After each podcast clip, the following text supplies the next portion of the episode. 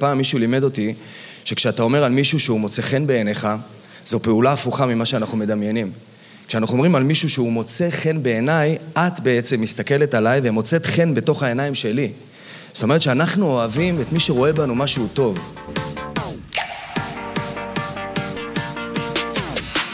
יש מצב עם דוקטור ליאור צורף. אנחנו אוהבים את מי שרואה בנו משהו טוב. יפה. זה השחקן עמוס תמם, מתוך אירוע השותפים והידידים של עמותת יש מצב, שקיימנו ביוני 23 בזאפה תל אביב. עוד מעט נשמע את עמוס הנפלא בסיפור מקסים על המורה שלו שראה בו משהו טוב. טוב מאוד אפילו. אחר כך ידבר אייל שוויקי, מנכ"ל בית הנשיא. גם הוא יספר על מישהו שראה בו משהו טוב, ומאז המישהו הזה הפך להיות נשיא המדינה, יצחק הרצוג. אז אתם מוזמנים לפרק מיוחד על ראיית הטוב. הנה אנחנו מתחילים עם עמוס תמם.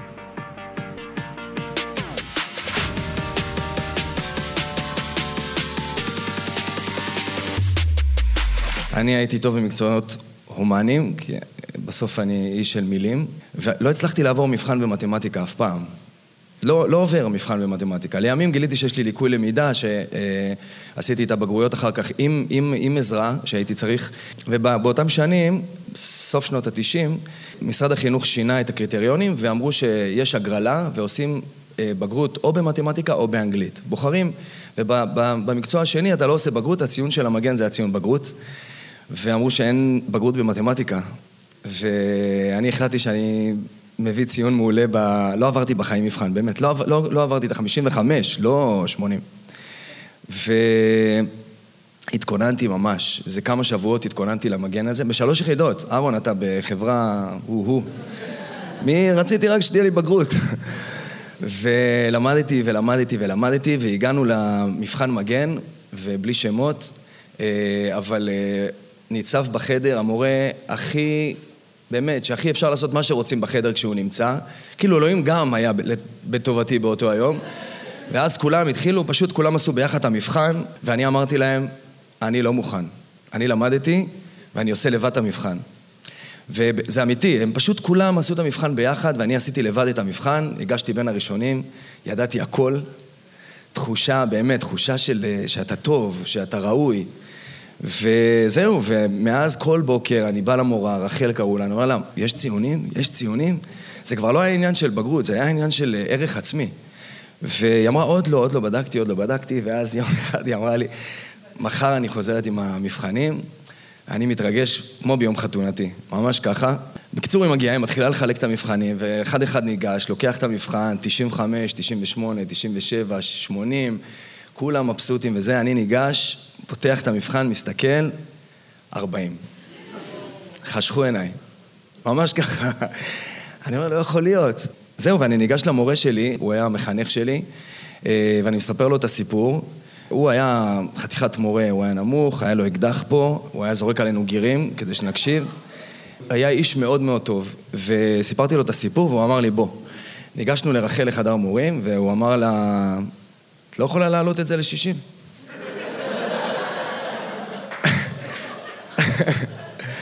אני הרגשתי שמישהו חושב עליי, ו... ואז היא הסתכלה, היא הסתכלה בהמון בושה, היא הסתכלה עליו, אבל העיניים שלה היו מכוונות אליי, והיא אמרה, אני הוספתי לו עשר נקודות. אין פה אפילו שלושים. ואז הוא הסתכל עליה בחזרה, הוא היה קאובוי, באמת, הוא היה קאובוי אמיתי, ואז הוא הניח את המבחן שלי והוא אמר לה, תרשמי שישים. והיא הסתכלה עליו, והיא לא עשתה כלום, והוא אמר, תרשמי שישים. היה לו אקדח, אני מזכיר, כן? היא רשמה שישים. ויש לי בגרות במתמטיקה.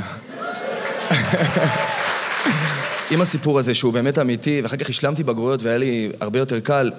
אה, לאורך הדרך גם לי היו הרבה אנשים שהאמינו בי. תמיד היה מישהו שהאמין בי, ואני אגיד יותר מזה, פעם מישהו לימד אותי שכשאתה אומר על מישהו שהוא מוצא חן בעיניך, זו פעולה הפוכה ממה שאנחנו מדמיינים.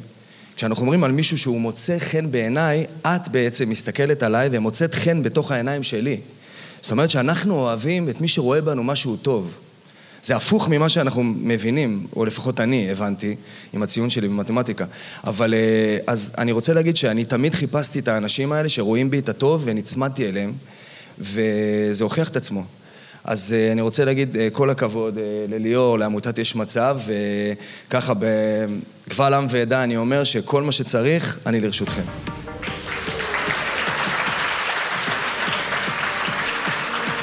אך עמוס עמוס, איזה בן אדם נפלא עם לב כל כך גדול, אומן אמיתי שרותם את הכישרון שלו למען נוער בסיכוי. עכשיו נמשיך לעוד חלק מהאירוע, שיחה של איילה בת הזוג שלי עם מנכ"ל בית הנשיא אייל שוויקי. גם לו לא יש סיפור מאוד מיוחד לספר לנו על מסלול החיים הכל כך יוצא דופן שהוא עבר מילד בערד ועד תפקיד המנכ"ל של בית הנשיא. הנה אנחנו ממשיכים.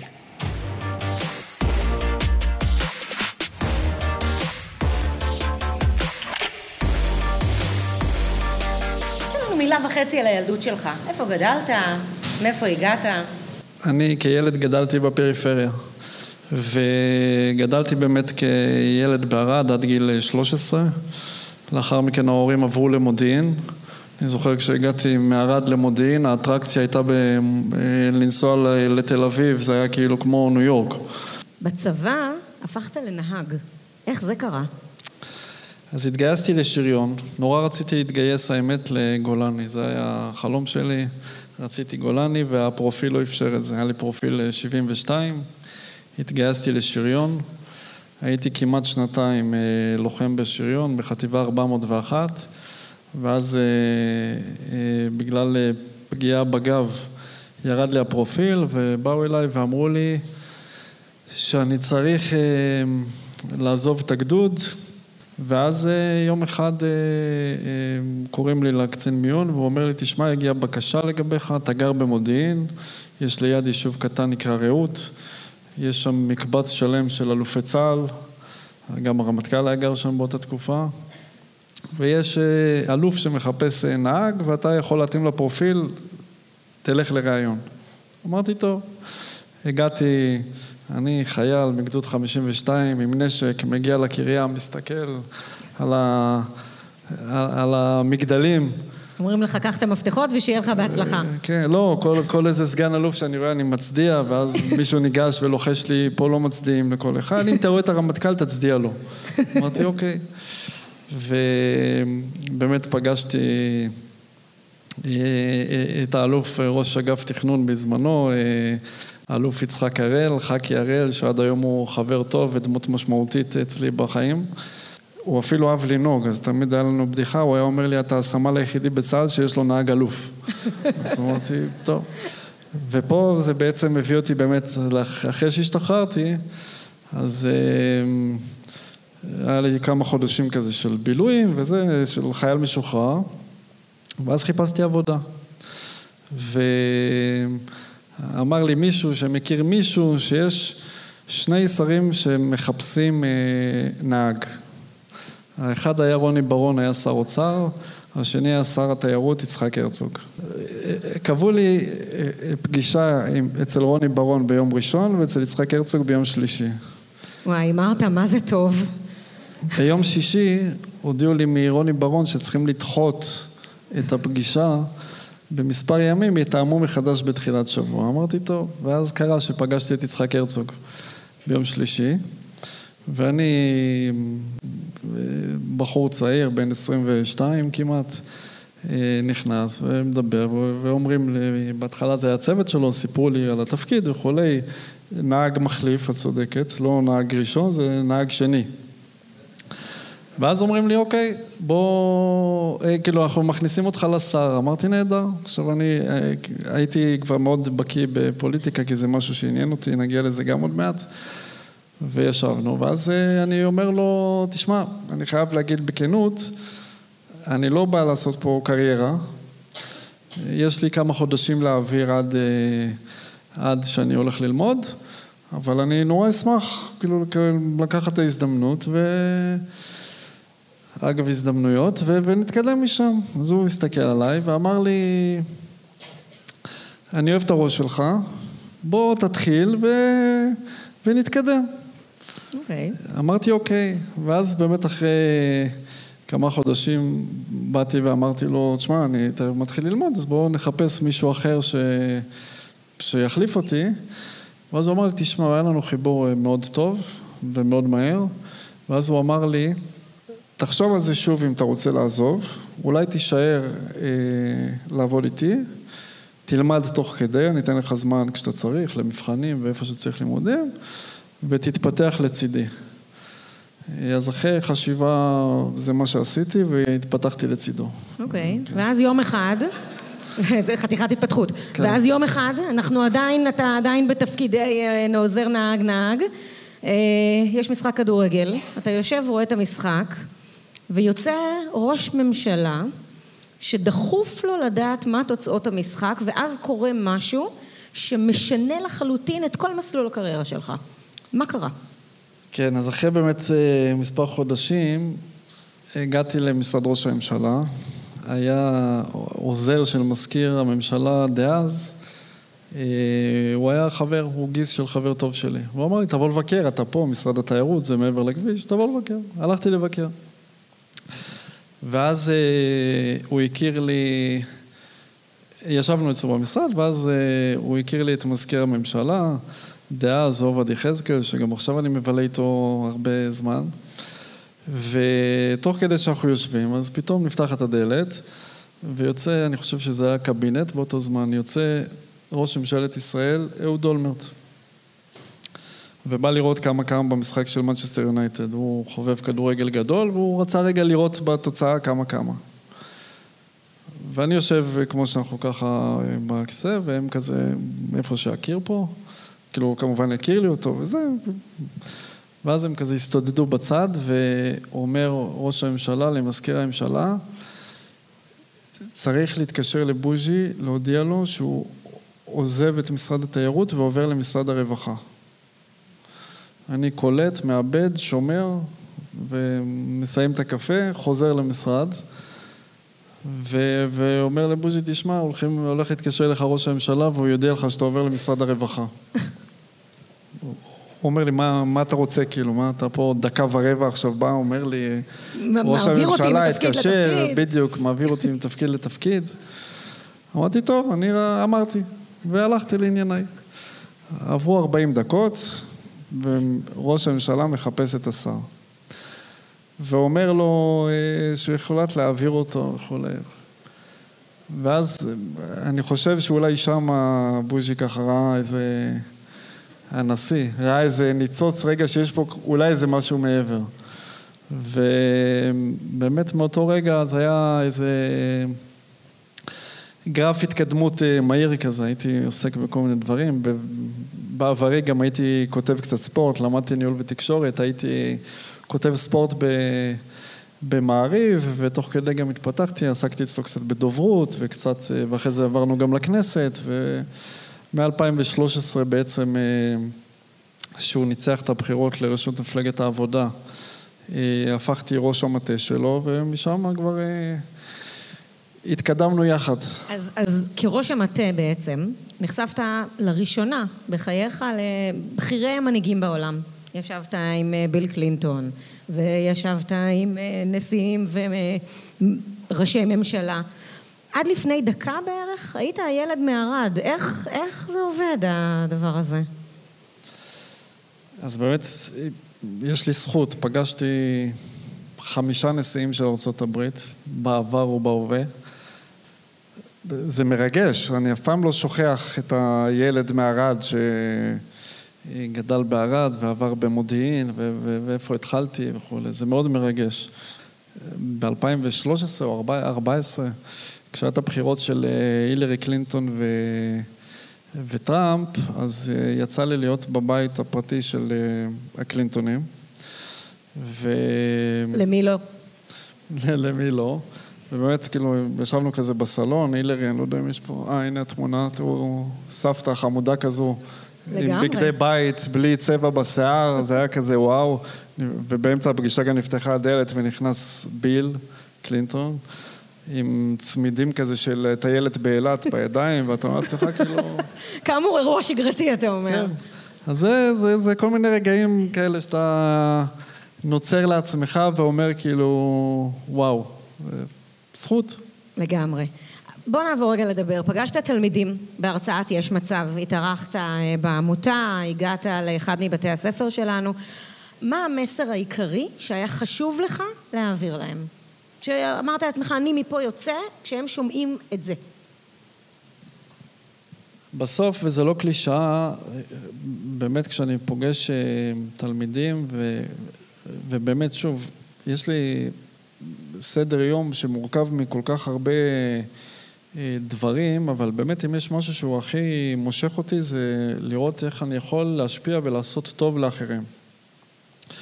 ואם זה ילדים ונוער אז בכלל, ואם זה ילדים ונוער בפריפריה או נוער בסיכוי או כל דבר כזה אה, אחר, אז זה אדרבה ואדרבה, זה כאילו, זה, אני תמיד קורא לזה דלק לנפש.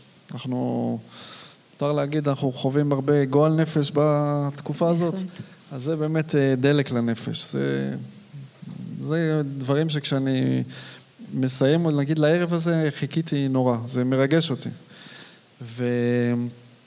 והמסר הכי חשוב בסוף הוא באמת שאין תקרת זכוכית. צריך לעשות תמיד את הכי טוב שלך, ובאיזשהו שלב אתה תפגוש את המישהו שייתן את ההזדמנות. אבל אתה צריך להיות מספיק ער, שברגע שתגיע הזדמנות, לתפוס אותה בשתי ידיים ולעוף קדימה. ראיתי את ההרצאה, שאלו אותך תלמידים שאלות מעניינות. מה השאלה האחת שככה זכורה לך במיוחד?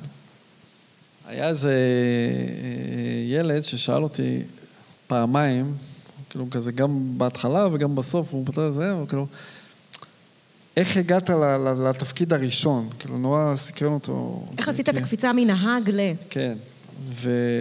וזה בדיוק חיבר למה שאמרתי מקודם. בעצם, ל... אני אספר סיפור רגע וזה ימחיש. הוא שאל אותי איך הגעת, כאילו, איך זיהית את ההזדמנות. עכשיו, לפעמים אנחנו גם צריכים לייצר את ההזדמנות ולפעמים זה, וכשהנשיא אה, היה שר תיירות, היה, בדיוק אני הגעתי, הייתי פחות מחודש לדעתי איתו, והנהג המחליף יצא לו להיות במשמרת, היה ביקור של שר התיירות באלעל. והגענו לביקור, וכאילו השר תפקידו להיכנס, והמנכ"ל תפקידו להיכנס, הנהג תפקידו לנהוג, כל אחד, הדובר ידברר וכולי וכולי.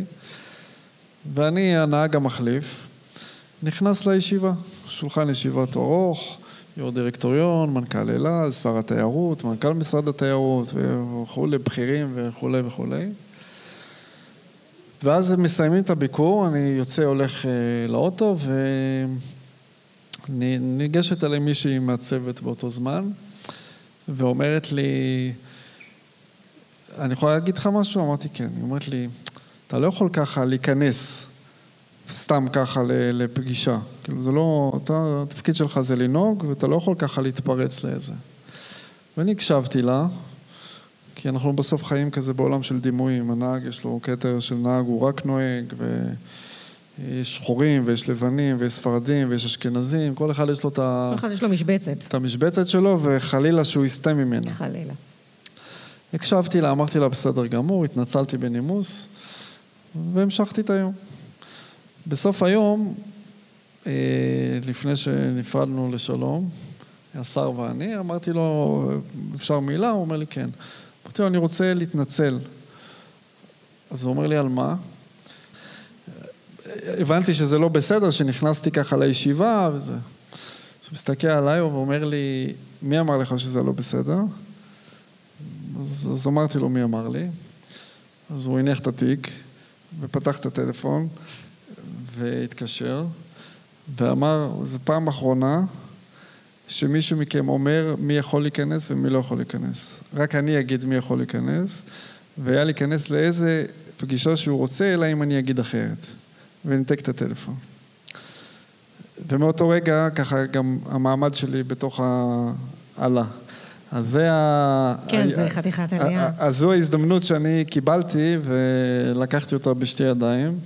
ואני מנסה לעשות את הכי טוב גם היום. אז תראה, ממש אנחנו בשאלה האחרונה, יושבים איתנו רבים מידידי יש מצב, תורמי יש מצב, הם כאן כי הם מאוד מאמינים במה שהעמותה עושה, אבל בניגוד אליך, הם רובם לא זכו לעמוד בכיתה ולדבר לנוער בסיכוי, אה, בסיכון, בסיכוי, אה, ולהראות להם איך נראה העתיד. אם יסתכלו עליי, תסתכלו עליי, אם אני יכול, גם אתם יכולים.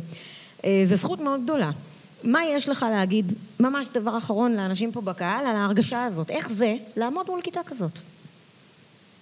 קודם כל מציע לכולכם ב... אה, בסוף הערב לעמוד בתור אצל ליאור ולהתחנן אליו שייתן לכם להופיע בפני תלמידים. אה, אבל זה, זו זכות. כשאני, בפעם הראשונה שהגעתי, אני חושב שזה היה ממש תחילת אה, המשבר סביב הרפורמה. לדעתי ליאור חשב שאני אבטל או שאני לא אגיע. הוא היה משוכנע.